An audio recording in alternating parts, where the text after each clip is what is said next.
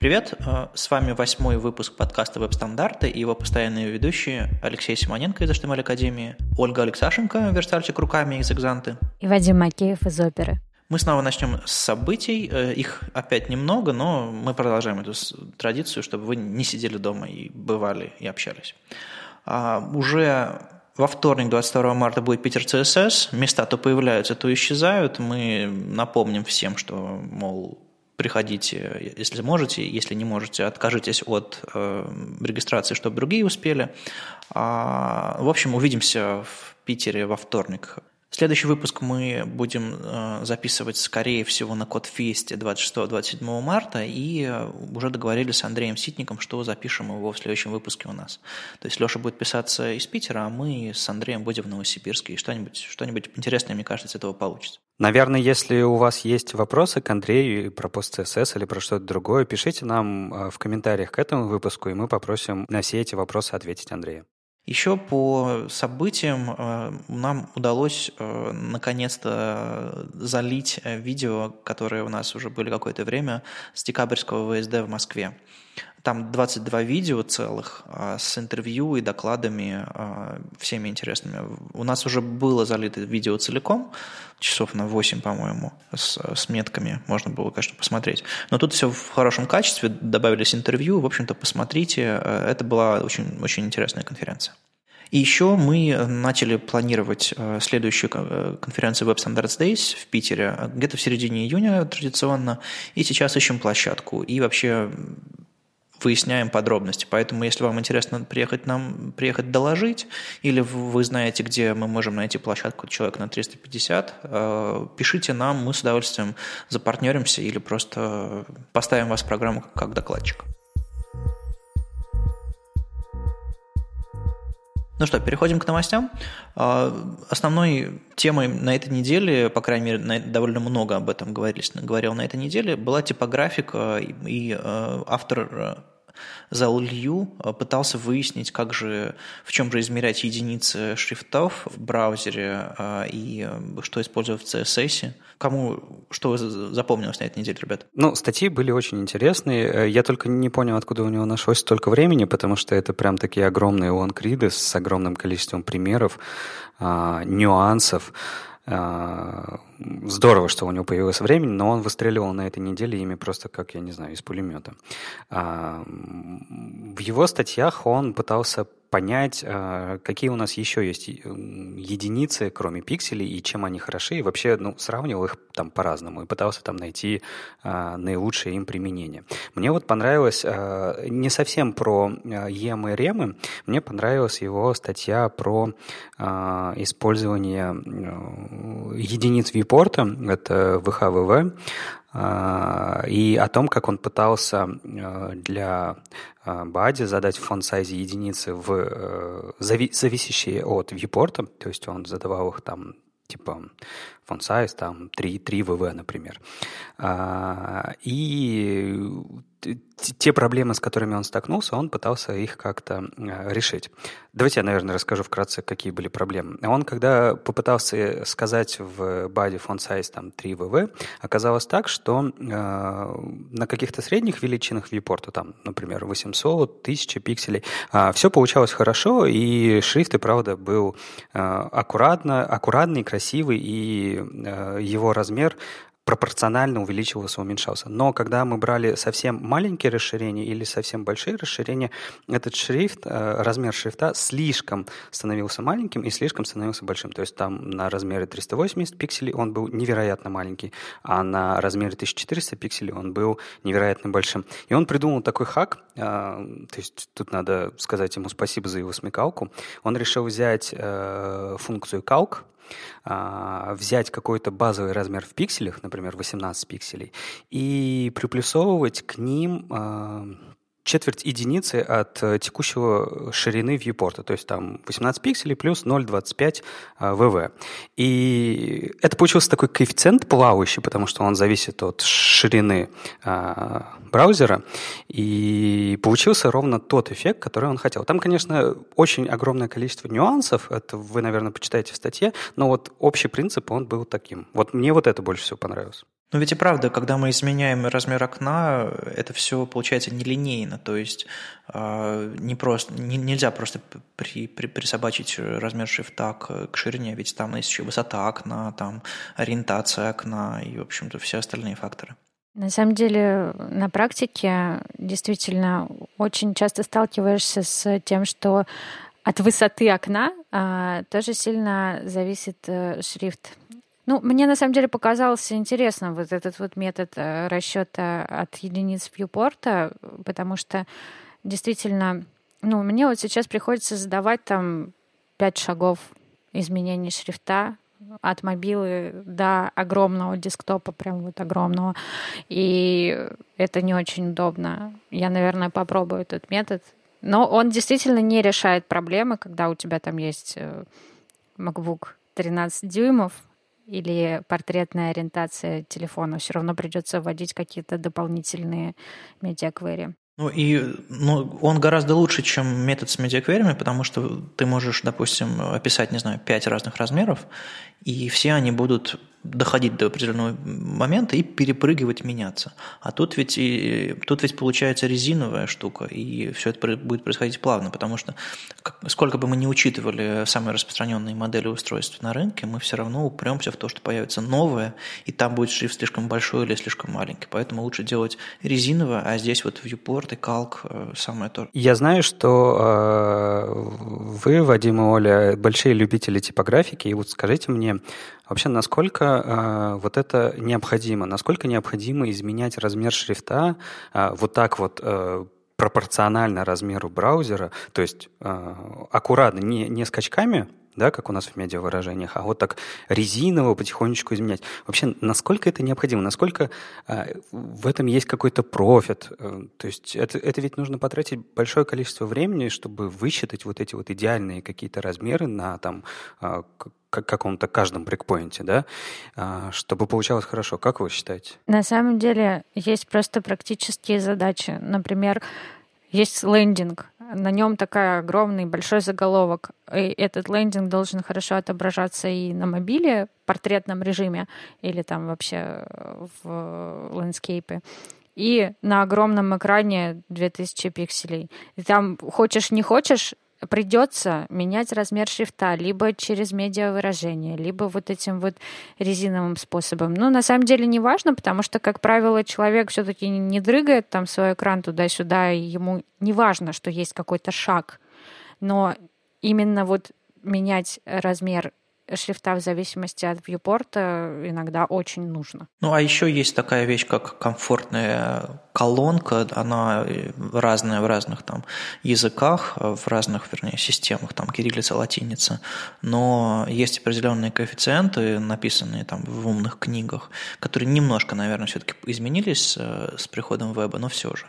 И их тоже стоит учитывать, и если кто-то поменял портретную ориентацию, а у вас на медиаквере не схватил эту портретную ориентацию, потому что она оказалась другой, чем то, что вы рассчитывали, ну, лучше, конечно, иметь гибкий метод, который подстроит все правильно, а не сфейлиться из-за того, что вы его не учли. Я так понимаю, что там уже есть какая-то готовая формула, да, которую можно использовать и сделать какой-то миксин с ней. То есть никакие сложные расчеты на этом этапе после того, как ты прочитаешь эту статью, скорее всего, уже не понадобятся. Поэтому можно брать и пробовать. Ну да, там ведь задается все в, в корневому элементу, а потом можно использовать ремы на основе этого. То есть можно даже без миксинов обойтись. А я еще, знаете, что хотел спросить? Э, просто для чего это нужно? Когда, Оль, ты вот сказала тебе дали макет, и там просто дизайнер прописал размер шрифта на разных стадиях. Это все понятно, тебе просто нужно реализовать этот макет.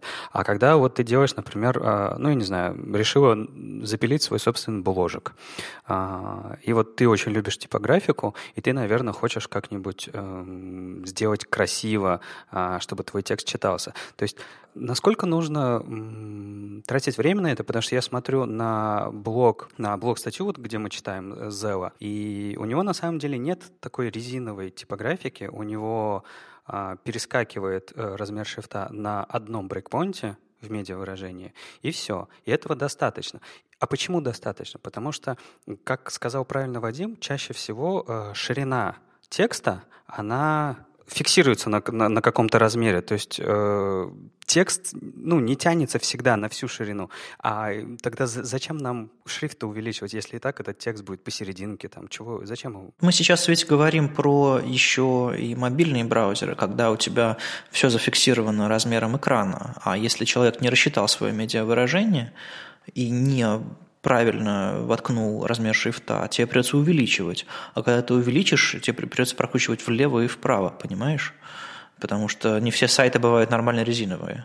На самом деле это было прекрасное предположение, что дизайнер задает мне размеры шрифта, но нет. У меня есть десктопный макет, а, есть э, как бы человек, который принимает работу, да, ну, заказчик, грубо говоря. И он может посмотреть сайт с мобилы, планшета, причем с любого там, ну, чаще всего это Apple устройства, конечно, но всякое бывает. И он меня спросит, а почему тут заголовок такой большой, что он аж не влезает в мой планшет? Или почему он такой маленький на моем гигантском мониторе? Это реальный, реальный случай. А, поэтому да, как верстальщик я обязана сама предусмотреть, чтобы этот текст адаптировался. Зачем? Зачем мы рассказали заказчикам про медиавыражение, а? Слушай, а получается, что э, ну, этот сайт в итоге он должен быть просто для десктопа или он подразумевал адаптивность какую-то? Подразумевал, конечно. Ну, то есть дизайн один, а адаптировать его должна я. А, то есть э, дизайнер тебе показал, как это должно выглядеть на среднем варианте, а ты должна все остальное сама придумать. Типа того, да. Ну, чаще всего вот сейчас у меня так получается. Ну, это на самом деле не очень, не очень сложные раскладки, прямо скажем. Это обычно какие-нибудь лендинги, знаете, как сейчас модно такая на первом экране гигантская картинка какая-нибудь на фоне, потом там заголовочек, типа крутите вниз, а там мы вам будем рассказывать, какие мы клевые. Ну, это все не очень трудно адаптируется само по себе. Да. Я бы хотел еще поговорить немножко о другой истории, чтобы мы вспомнили наше, наше прошлое, а, наш, наш первый опыт. А, вот э, я помню, был момент, когда все делали в пикселах и, в общем-то, не парились, потому что дизайнеры давали нам макеты в пикселах. И, в общем-то, это было логической единицей. А потом появились емы, и, там был момент, там, когда CSS Zen вот это все, там были некоторые сайты сделаны на емах. И я помню, я упоролся настолько, что я использовал только, только емы, все рассчитывал, были у меня дроби там с восьми числами после запятой и так далее. А, это даже было в книжке одной листопартовской а, Responsive Web Design, по-моему, Враблевский, он, он рекомендовал использовать везде емы. А потом мы все немножко наелись этого и стали использовать пиксели, потому что ну, и так работает, и так, и так мы научились использовать медиавыражение гибко, чтобы переключать. Вот у вас как э, было знакомство с емами? Вы, вы используете их для, для основных каких-то вещей, для базовых, или только от случая к случаю, если прям очень нужно? Нет, подожди, мне казалось, что идея это была такая. А, типа раньше браузеры не могли нормально масштабировать страницы целиком. Да-да. И мы вот эти емы использовали, чтобы страницы э, при увеличении э, размера шрифта пользователям, они все так красиво увеличивались там вместе с лейаутом. Да, я так делала, это было классно. Но потом браузеры научились э, и заданные в пикселях именно зумить поэтому проблема исчезла. То есть у вас сейчас в практике емов нет? У меня нет. То есть все на пикселях и медиавыражение, и размер шрифта? У меня на ремах все. Ого, на ремах. То есть, чтобы можно было базовый размер шрифта пользователю поменять, да, вот в этом смысле. Да, и вот как раз я использую для вот этих вот разных размеров э, этих лендингов, я типа использую медиавыражение, которое в зависимости от размера экрана ставит базовый размер шрифта, а дальше все такое пыщ-пыщ и само увеличивается как надо или уменьшается. Красота. Я все никак не доберусь до того, чтобы ремы начать использовать. У меня везде пиксели, и я просто использую медиавыражение. История была примерно такая же, как у Вадима. Всегда раньше использовали пиксели, потом был какой-то невероятный тренд и хайп, что что, ребята, зачем вам пиксель, давайте все делать на EM, и правда все сайты делали на EM. Потом я даже застал тренд, когда все предлагали делать на ремах, и у нас было все на ремах. А сейчас, честно говоря, мы вот э, в Академии пришли к мысли, к такой мысли, что все это нафиг никому не нужно, и достаточно использовать пиксели, и этого достаточно для всего. Потому что я согласен с Олей. Единственное, почему раньше использовали EM, это потому, что браузеры не умели нормально масштабировать. Сейчас они научились, и EM, по сути, ну, не очень нужны.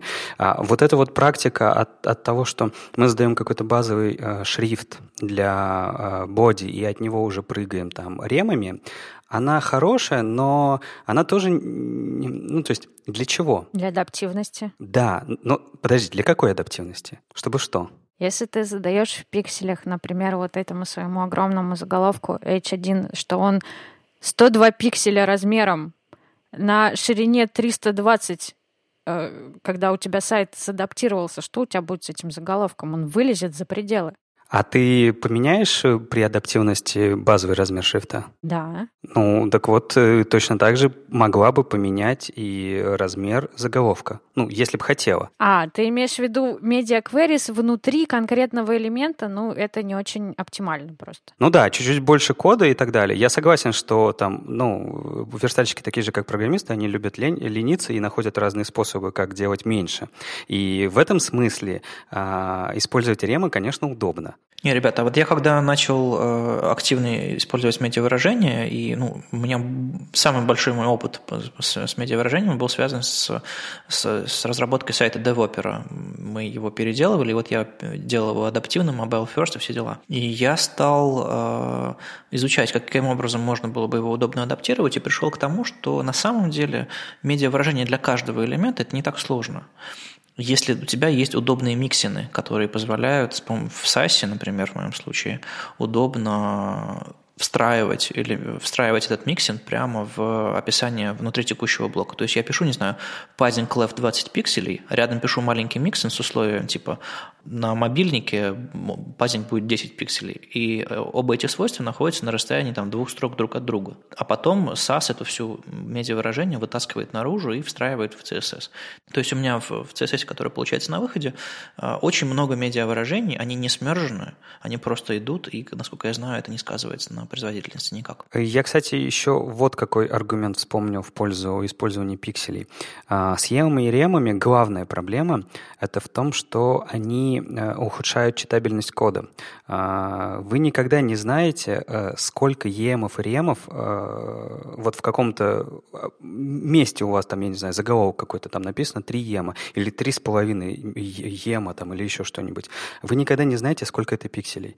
А чаще всего вам нужно а, все-таки знать количество пикселей, чтобы точно там оперировать какими-то штуками, потому что у вас все-таки есть макет, в нем все указано в пикселях, и вы хотите, чтобы было как, именно так, как в макете. У меня есть классный хак на этот случай миксин, который превращает пиксели в ремы. То есть я пишу такая рем, скобочка 16, это значит, что это 16 пикселей на макете, а потом оно все превращается в ремы. Красиво. То есть я в коде всегда вижу, сколько там пикселей. Ну вот ты решила эту проблему, молодец. Ну, на самом деле не я, это уже было готовое решение. А давайте тогда дадим ссылки на все миксины, про которые мы сказали. В моем случае это миксин с SAS Media Queries, а вот в твоем, ну, в общем, выясним. Давайте еще немножко поговорим про типографику, но в другой плоскости, про, про то, как мы подключаем веб-шрифты. Мы в предыдущих выпусках много об этом говорили, но вот тут Зак Лезерман написал новую статью о том, как он э, подключает шрифты, точнее, Леша, расскажи подробнее. Он, э, на самом деле, уже раньше написал статью про Critical Fonts и до этого предлагал э, хорошие варианты, как правильно нужно подключать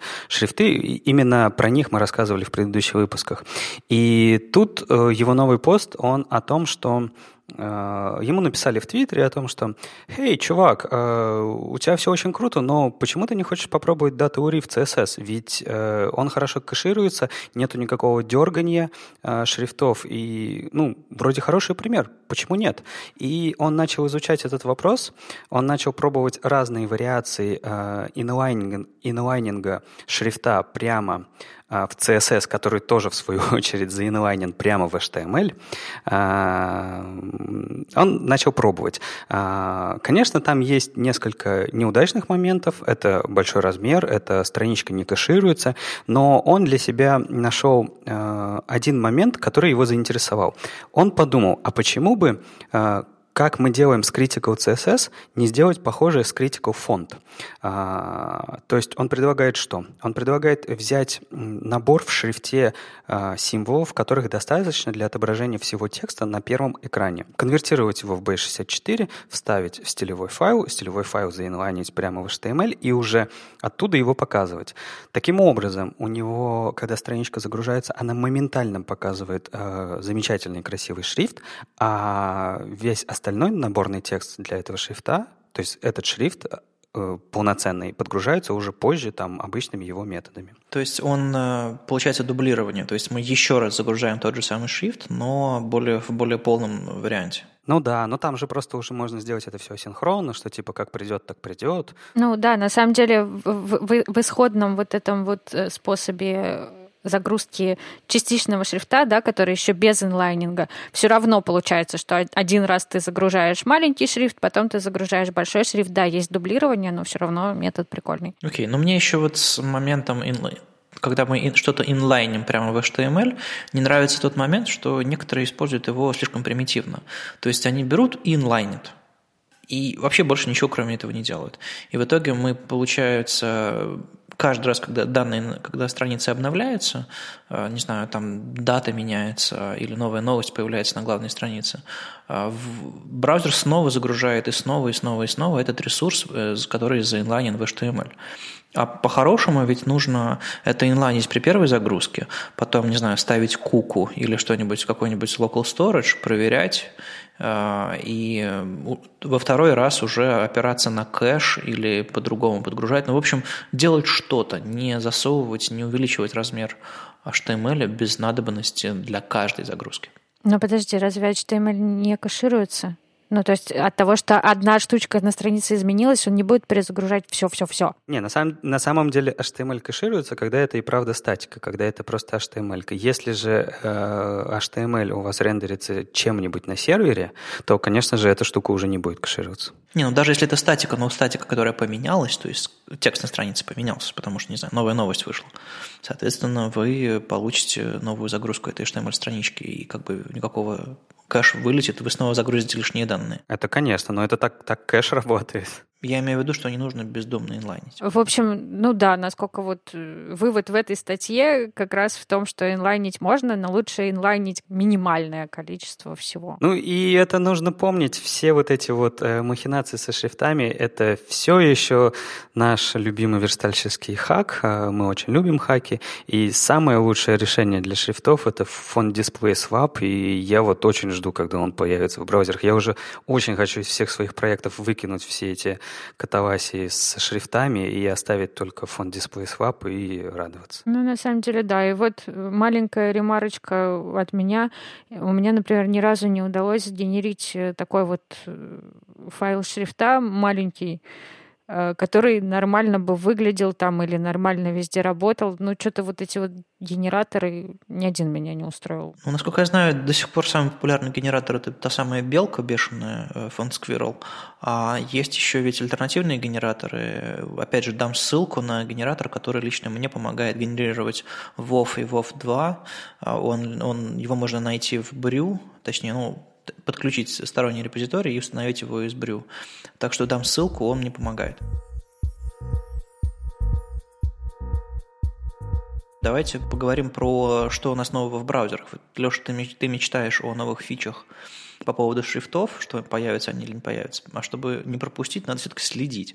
И браузер регулярно радует нас новостями. Вот мой коллега Матиас Байнанс, который, которого на этой неделе назвали Мазаесом, и мы все очень долго смеялись на эту тему, а, он а, раз в 12 недель, когда у нас выходит следующий релиз а, нашего браузера Opera, он пишет у нас на, на DevOpera статью с обзором новинок которые вышли в, в Chromium 49 и в Opera 36. То есть э, получается, что разница между Chromium 49 и Opera 36 13, и она всегда 13. То есть, как бы, если меня разработчики спрашивают, ну когда же, когда же уже в Opera появится какая-то фича, которая, давно, которая только что появилась в Chromium 49, я просто каждый раз отвечаю, вычтите 13, и вы получите версию Opera, в которой это появится. Скорее всего, это будет задержка там несколько дней, максимум неделя с выхода Chromium. Так вот, среди этих новинок довольно много интересного, всяких э, фич, опять же, появились CSS-переменные и так далее. В общем-то, почитайте, обзор, обзор очень хороший. Еще из, из интересных новостей, а, лично мне понравившихся на этой неделе, то есть браузеры частенько рассказывают, что у них нового и старого, а вот в Edge наконец-то появилась долгожданная поддержка расширений браузерных. То есть у нас история браузерных расширений тянется с Firefox, который вообще продемонстрировал то, что эта модель э, интересная и пользователям она вообще нужна, но формат расширений Firefox всегда был сложноват для входа. И вот э, перезагрузку в этом направлении сделал э, когда-то Chrome, который придумал новый формат расширений. И вместе с Chromium э, этот формат расширений теперь поддерживается в Opera, в, в Яндекс браузере и в каких-то других браузерах. Так вот, теперь поддержка таких легких, так называемых расширений на веб-технологиях пришла в Edge. И не просто пришла, а ребята тесно сотрудничают с с рабочей группой, э, которая занимается разработкой стандарта для расширений в браузерах, и э, у меня есть ощущение, что благодаря Edge у нас наконец-то появятся не просто какие-то API, Chromium, там, навигатор чего-то там, а именно вот серьезный стандартизированный способ, э, как у нас как писать э, расширения для разных браузеров. Потому что у нас ведь есть формат Chromium, который сейчас самый популярный просто по, по доле рынка. У нас есть э, формат э, Safari экстеншенов. И нам нужно как-то стандартизировать все, потому что у Firefox до сих пор свой старый формат и есть какой-то легкий формат новый. То есть у нас есть минимум три формата, а сейчас появился четвертый, который, я надеюсь, будет все-таки стандартизирован и станет общим. А вот ты в предыдущем своем спиче говорил про оперу, и, а сейчас про расширение. У меня к тебе такой вопрос. А в опере сейчас расширение используется хромовский, хромовский или все, все еще свой формат? У нас э, формат расширений, то есть расширение файла именно, оно, оно другое. То есть э, у Chrome CRX у нас OEX, то есть просто чтобы в правильном браузере открывалось. И у нас есть дополнительные возможности, которые мы поддерживаем поверх э, формата, который используется в Chrome, ну, то есть там для, для speed для экспресс-панели специальные, там API и так далее. И, а вообще совместимость прямая, то есть в 99% случаев, если вы, вы расширение из Chrome кинули в, в, в Opera, оно установится, и наоборот. А просто у нас разные апсторы, ну, точнее, каталоги расширений. У Chromium свой, а у нас свой, и этот же каталог расширений использует Яндекс браузер. То есть, когда вы в Яндекс браузере нажимаете внутри настройка кнопочку типа «Установить больше расширений», он открывает вам а, индексовую версию нашего каталога расширений, и вы из нее ставите. То есть, если вы сделали расширение для хрома и такие сидите и думаете, что все хорошо, ну, вы немножко не правы, потому что что Яндекс браузер, что Opera, они больше ориентируются на каталог расширений наш, наш собственный. Поэтому я очень рекомендую продублировать ваше расширение в, в, в нашем каталоге, чтобы оно э, адекватно дошло до большего количества пользователей. А, про Edge можно что сказать? Получается, что через какое-то время наконец-то появятся адблокеры для Edge? Выходит так? Ну, похоже на то, потому я, насколько я понимаю, э, у них э, планы сделать все то же самое, что есть в современных э, расширениях. Они вот опубликовали у себя в посте там 3-4 тестовых расширения, которые они, собственно, сами и сделали. И он, ну, их можно разобрать посмотреть, насколько API вообще позволяет заниматься такими делами. Но штука востребованная, поэтому я не думаю, что они будут из какой-нибудь гордости или предубеждений блокировать специальную возможность блокировать. На этой неделе еще вышел э, Firefox Developer Edition 47. Э, да, то есть есть еще такая версия Developer Edition в Firefox. Это не то, что Firefox Nightly, я не помню, как он называется, у него, по-моему, есть свое имя. Аврора, может быть. Ну, я не помню.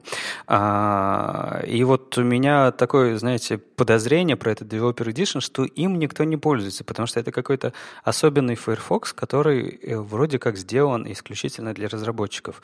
А, Оль, ты вот э, когда разрабатываешь сайты, ты пользуешься Developer Edition? Я не знаю даже для чего. Честно говоря, я вот сейчас от вас впервые слышу, что такое есть. Насколько я понимаю, э, они попытались вернуть популярность к среди разработчиков для Firefox и выпустили специальную версию Firefox, которая, в общем-то, обновляется частенько, ну, там, как Nightly, может быть, немножко реже. А у него специальная темная тема, для браузера, то есть он такой черненький. А у него специальная темная тема для отладчика, встроенного Developer Tools. И он выглядит от этого круче. Ну вот, вот, вот, собственно, все, что у них там есть. И какие-то штучки включены по умолчанию.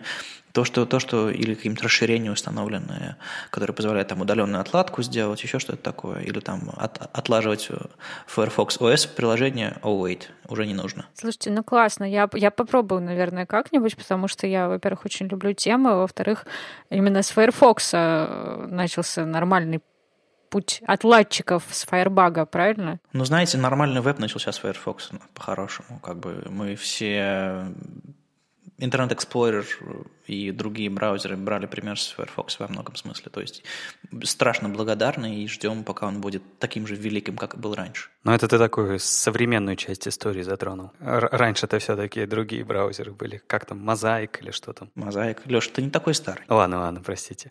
А, а у меня предложение для наших слушателей. А, если вы используете Firefox Developer Edition, напишите нам об этом в комментариях, потому что а, вот мы перед запуском, перед этим выпуском с Вадимом поговорили о Developer Edition, и как-то мы э, сошлись на мысли, что вроде как никто им не пользуется. Если вы пользуетесь этим браузером, расскажите нам, зачем вы им пользуетесь и нравится вам или нет. Uh, ну, бог с ним, с uh, Developer Edition. Uh, Mozilla на этой неделе еще одну крутую штуку рассказала. Они продолжают разрабатывать свой новый движок, не Gecko, который называется Servo. А, это типа Next Generation Browser Engine. Они его хотят показать в первой бета-версии в июне, и там какие-то у них крутые подробности. Вадим, я знаю, ты хотел рассказать. Про этот движок серва слышно уже и давно. И, в общем-то, история стартовала, по-моему, в 2013 году, когда Samsung и Mozilla объявили, что они собираются сделать новый движок нового поколения, который будет написан на языке программирования Rust, опять же, язык нового поколения, который учитывает э, который специально создан для компьютеров современной архитектуры. То есть он учитывает э, все, всю многопоточность, многоядерность и много всего из э, современного железа. И э, просто в движках, которые мы используем сейчас, они все были написаны давным-давно, и там наверняка очень много легаси старинного кода, который э, делает оптимизации под процессоры, которые уже нигде не используются, кроме там в ваших кофеварках максимум. То есть Действительно, это такая революционная, революционная попытка сделать браузер, который основан на других принципах. Это очень интересная, интересная штука, и у них уже получается рендерить какие-то картинки, они немножко нелепо выглядят. А, я прям предчувствую, как, как это все будет страшно несовместимо с текущими нашими привычками по и как все будет ломаться, все будет... Ну, в общем, вы думали, что мы все идем к одному движку, и все будет весело, а нет. У нас появится новый движок, и мы снова будем а, бороться с кросс-браузерностью. По-моему, это делает э, веселой нашу профессию. Ну, это при этом и страшно немного, и эти страхи уже наши подписчики веб-стандартов ВКонтакте под этой новостью на этой неделе рассказали. Они говорили, что что, еще один движок? Нет-нет-нет, не надо. Оленька, а ты боишься нового движка, или тебе, или ты видела и не такое? Я видела Е5,5 и Netscape навигатор 7.0, мне все равно. Окей, okay. ну, в общем, прошли через огонь, воду и эти мед медные трубы, нам уже ничего не страшно. А вот, а вот, а вот, а вот молодежь жалко. А вот с другой стороны, смотрите, ну вот выпустил же Microsoft Edge. Э, он, конечно, не рассказывал об этом заранее, они взяли так и выпустили, поэтому, наверное, никто не успел испугаться. А, и что? Edge – замечательный браузер, замечательный движок. Они его сейчас э, ставят как пример большинству других движков. По-моему, здорово, если кто-то пытается улучшить свой браузерный движок. Это не значит, что э, в какой-то момент у нас будет и Гека, и Серво.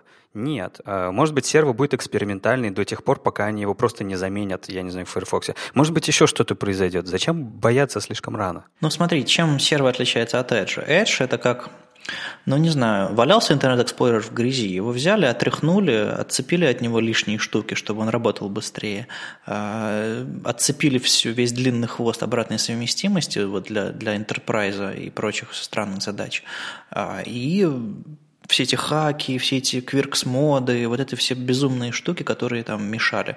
Internet Explorer, не знаю, 11 ведь таскает у себя под капотом практически все версии Internet Explorer с начала, с начала времен, чтобы можно было переключаться в режим совместимости с нужной версией. То есть это все было жутко не, не оптимально.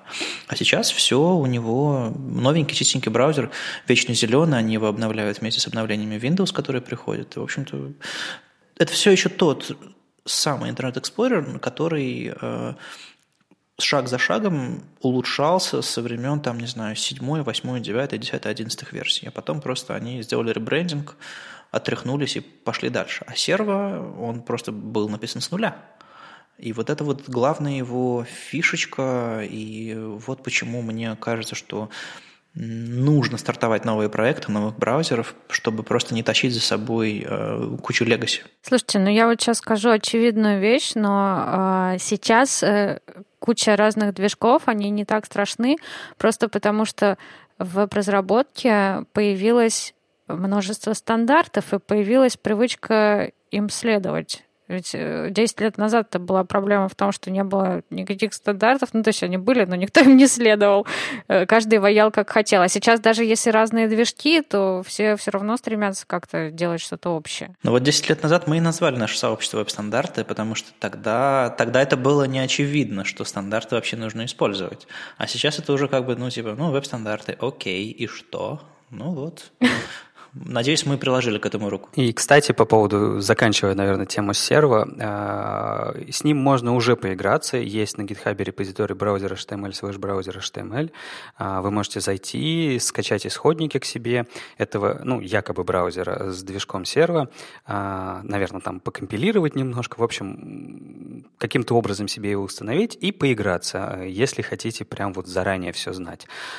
А, а я предлагаю двигаться дальше. Э, на этой неделе эм, ребята а, из можно говорить так, из пост-CSS сообщества? Я уж не знаю, как называется эта организация, военизированная организация пост-CSS или что это такое под, под руководством Андрея Ситника? Орден. Орден, орден пост-CSS, отлично. Орден, да. В общем, ребята выпустили SSS или Sugar CSS – Ой, страшно что-то получается. А, это такой вариация э, языка CSS без всяких дурацких скобочек, точек запятых и, и этих самых. Да и просто он без всего лишнего, только запятые оставили. А, как вы вообще любите э, синтаксисы, основанные на значимых пробелах? Помню, что один, одним из первых вообще языков, которые э, всерьез вообще э, выбросили все, был, был Stylus. То есть э, SAS изначально тоже был весь из себя без скобочек, без двоеточий и так далее, но по-настоящему популярным стал синтаксис SCSS, когда это просто CSS более навороченный всякими фичами, вложенностями и прочим. А SAS, он, в общем-то, сейчас не особо популярен. И Stylus тоже, кто использует, я не знаю, ну, мало, единицы. А есть другие всякие языки на отступах, типа там Python и еще чего-то, но эм, лично мое отношение к отступам такое, что если ты закоммитил пробел в проект, он не должен сломаться.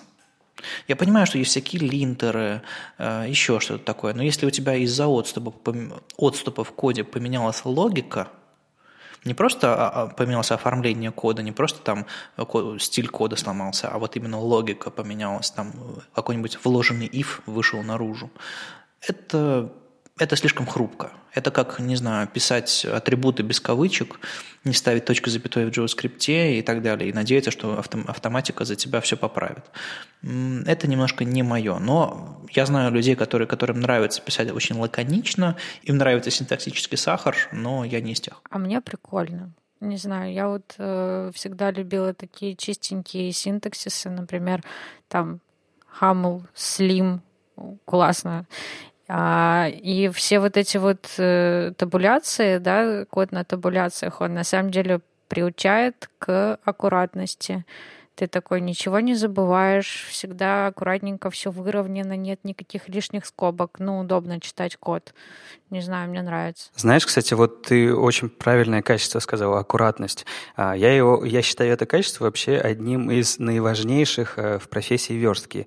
И, к сожалению, я вижу, что удручающее большинство верстальщиков неаккуратны. И поэтому я очень боюсь э, вот таких вот э, синтаксисов, которые основаны на значимых пробелах. Чего их бояться-то? Он же не, не распарсится пока ты не сделаешь его аккуратным. Так у него верстальщика не будет смотреть, парсится он, не парсится. Он написал и отдал. И его дело, что ли, его запускать? Нет, подожди, он не будет работать. Не-не-не, смотрите, ведь можно такой сделать отступ, который поменяет логику, но не сломает синтаксис. Да-да-да. Вот, например, вот в примере э, в ритме э, этого Sugar CSS, SS, э, SS странное какое-то название. И в примере там есть, э, где мы используем медиа-выражение, внутри которого, внутри которого находится отступ, внутри которого для там точка бади, и внутри находится еще один отступ. Вот это вот очень легко потерять, и замечательно он скомпилируется. Ну вот да, почему сайт упал? Я всего лишь, я всего лишь CSS закоммитил, понимаете? Я расскажу небольшую историю про э, вот эти вот э, языки со значимыми пробелами. Я, ну как, как так как я здесь э, давно сижу, э, у меня мнение мое менялось. Э, сначала я полюбил такие языки, и полюбил я их, когда использовал CoffeeScript, а, когда он был там на волне популярности. Я даже написал а, статью у себя в блоге, за что я люблю CoffeeScript. Сейчас немного стыдно за нее уже, но тем не менее тогда это было так.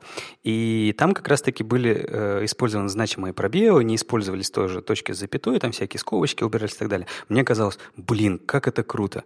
Но черт побери, как это нечитаемо. Это вот просто, это ужасно нечитаемо. И, видимо, взрослее я понял, что вот эти скобочки, они, наверное, ну, ничего страшного, если они будут. Ну, вот, вот правда, ничего страшного. Это гораздо лучше будет. Ну, кстати, если вы руками пишете э, CSS-свойств, если вы руками пишете фигурной скобкой двоеточие с запятой, значит, вы, вы делаете что-то неправильно.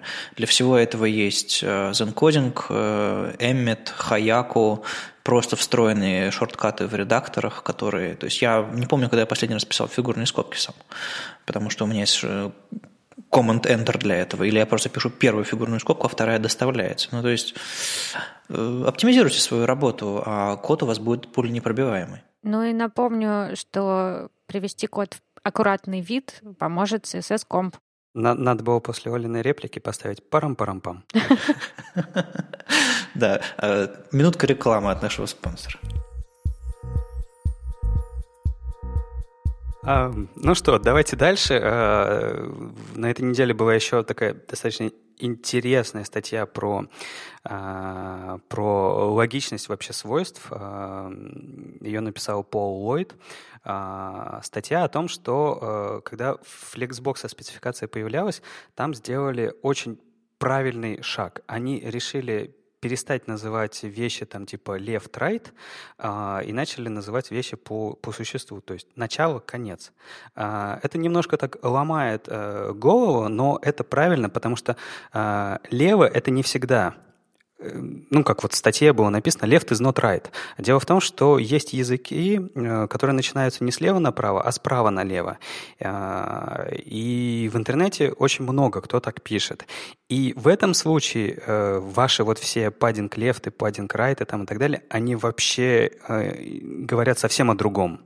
То есть они неправильно интерпретируются. И он как раз-таки говорил о том, что нужно, наверное, делать что-то спецификациями, нужно, наверное, было бы неплохо а, заменить все эти паддинг-лефты на типа паддинг-старт, паддинг-энд и так далее, и это было бы более логично. То есть можно было бы ввести совместимые свойства, которые э, аналогичны старым, не убирая старые. Да, видимо, да. Но для этого есть уже спецификация, которая позволяет записывать э, свойства иначе, и, насколько я понимаю, а, она уже поддерживается в Firefox, то есть там можно писать значения в синтаксисе, который, а, допустим, margin inline start, а, border inline start. В статье есть примеры, которые описывают именно все в, в терминах начала-конца а не право-лево. Ну, на самом деле это очень полезно. Вот я работаю, в частности, с интернационализацией очень много и с арабским языком.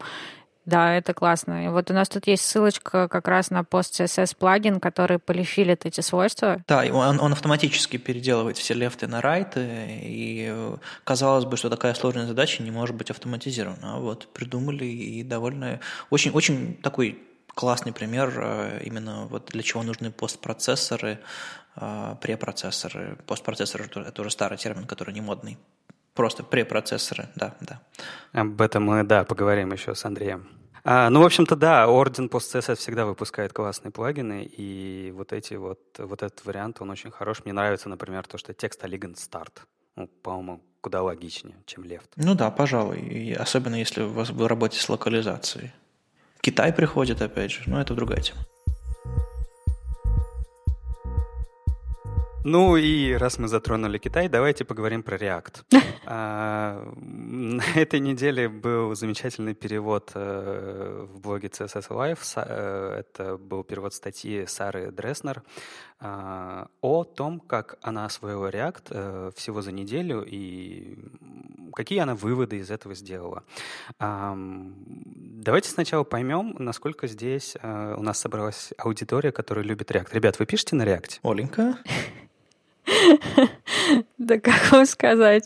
Ну, то есть я могу, но самостоятельно не хочу. Ну, то есть ты, ты не продумываешь архитектуру React-приложений, ты просто работаешь с компонентами, с шаблонами и с тем, что тебе э, дают э, разработчики. Ну, вообще, да. У нас просто вот появился первый проект на React. А, я долго пыталась понять, в чем вообще как бы логика потому что мне показалось очень странным хранить э, и логику, и представление в одном и том же месте.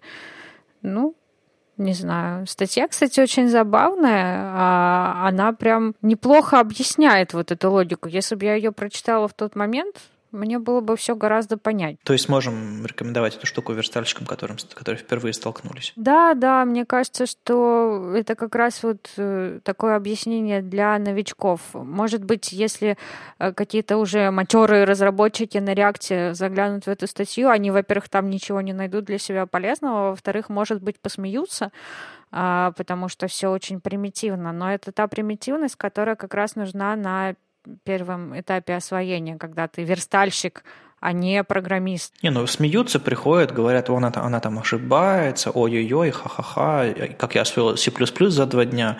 Но знаете, ребята, задачи бывают разные, а новичков у нас, слава богу, довольно много вокруг. То есть э, в профессии много людей, которые только начинают. Поэтому не смейтесь, помогайте. Ну, честно говоря, там действительно нечего прям вот осваивать э, на начальном, для начального этапа дольше недели. Оно все довольно простое. А, то есть ты неделю, неделю конфигурируешь веб-пак, а потом запускаешь проект, да? Вот это отдельная песня. Окей, okay, ну я думаю, тебе твои ребята все окружение-то настроили. Ты просто с этим, ты просто там делал э, шаблончики какие-нибудь. Ну да, да, все примерно так. Ну, лично я на реакте ничего никогда не писал. Я пытался разобраться, что это за зверь, про который все говорят, и с удовольствием прочел, опять же, статью Сары Дресснер еще в оригинале, когда она вышла. А, это что-то новое, это подход, но меня немножко пугает, как это все как много людей сейчас а, из бывших верстальщиков JS-программистов вот прям э, поставили это все как религию для себя, э, забавно э, на это смотреть. С другой стороны, я понимаю, что это, видимо, подход достаточно логичный и удобный именно для, для такой супермодульности, суперкомпонентности. И они все имеют право на, вот, на, это, на это свое увлечение. Просто меня немножко пугает ситуация, когда одна компания – двигает развитие React. Ну, во-первых, стартовало развитие популярного фреймворка собственных задач, двигает его в рамках собственных задач, и не думаю, что им интересно стандартизировать что-либо или там слишком заниматься задачами, которые им самим не нужны.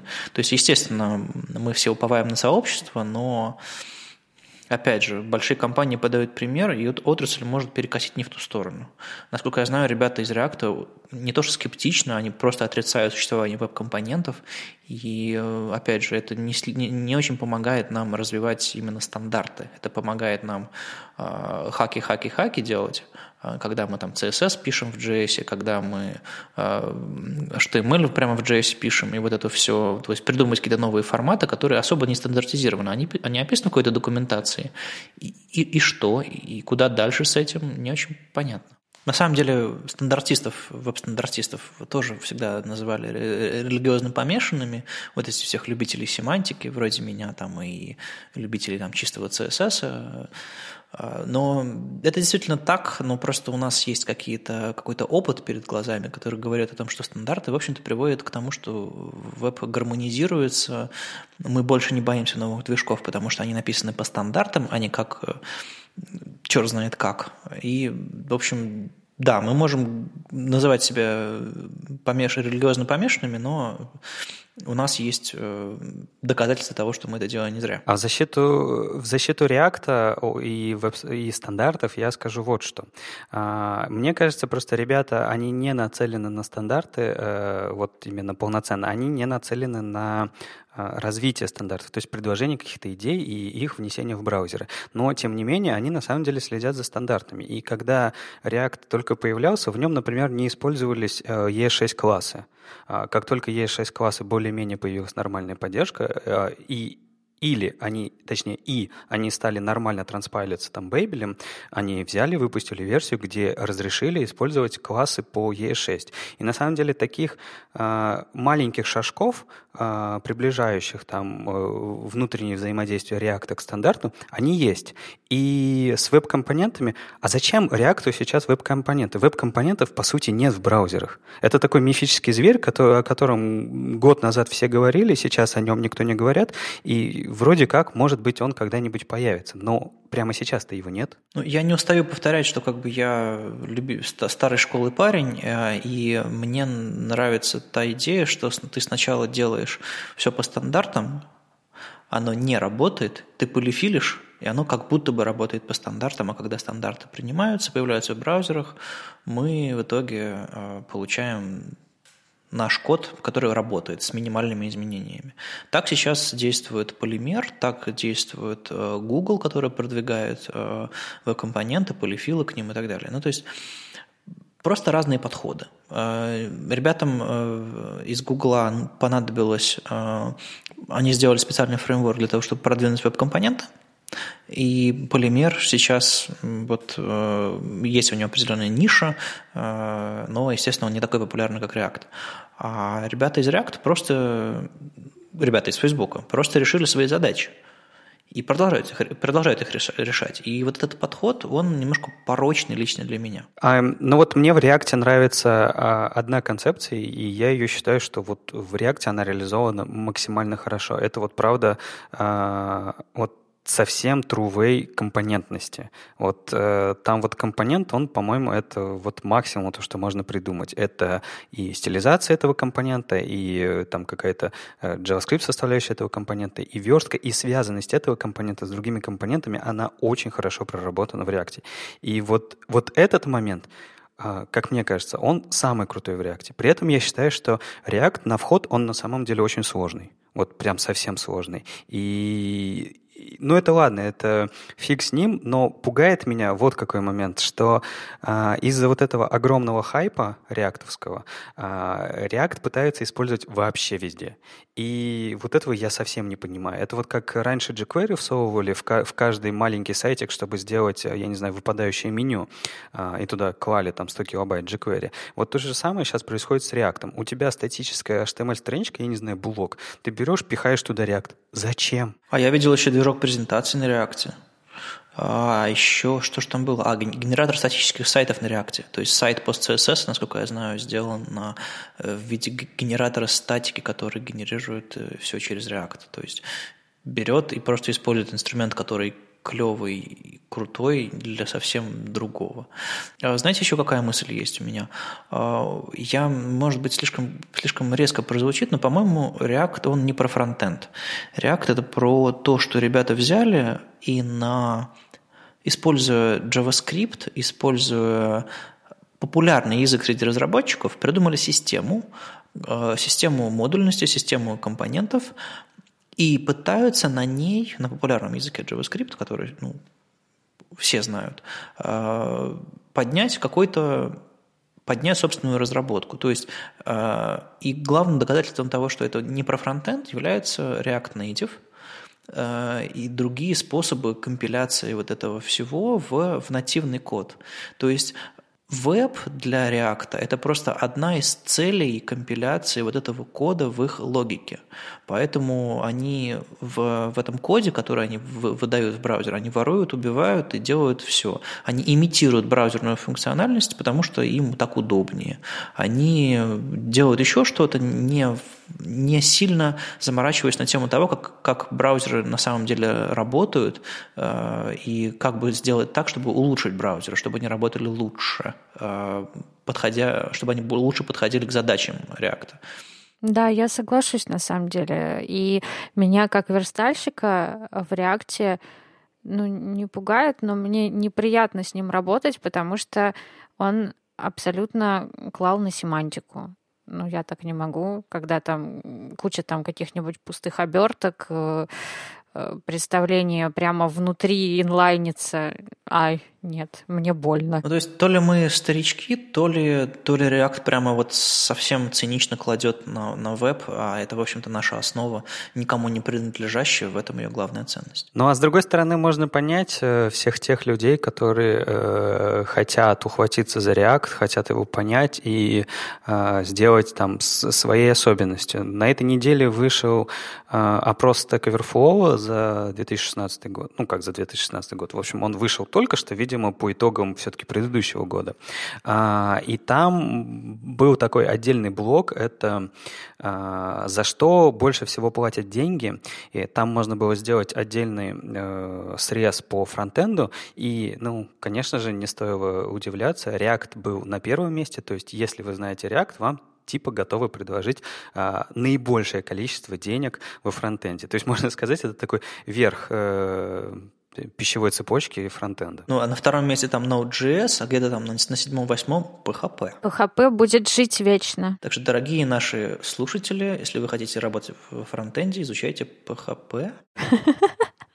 Это была шутка. И React, и и MongoDB, и SQL немного, и немного Java и C-Sharp, ну, чтобы на всякий случай. Можно еще писать на ассемблере. Не-не-не, это не оценивается тут в этом графике, за это не платят деньги. На самом деле, когда какой-то язык становится настолько старым, что его уже никто не помнит, за него начинает платить как, как раз вот максимальное количество денег, потому что специалистов, не знаю, по Фортрану осталось очень мало.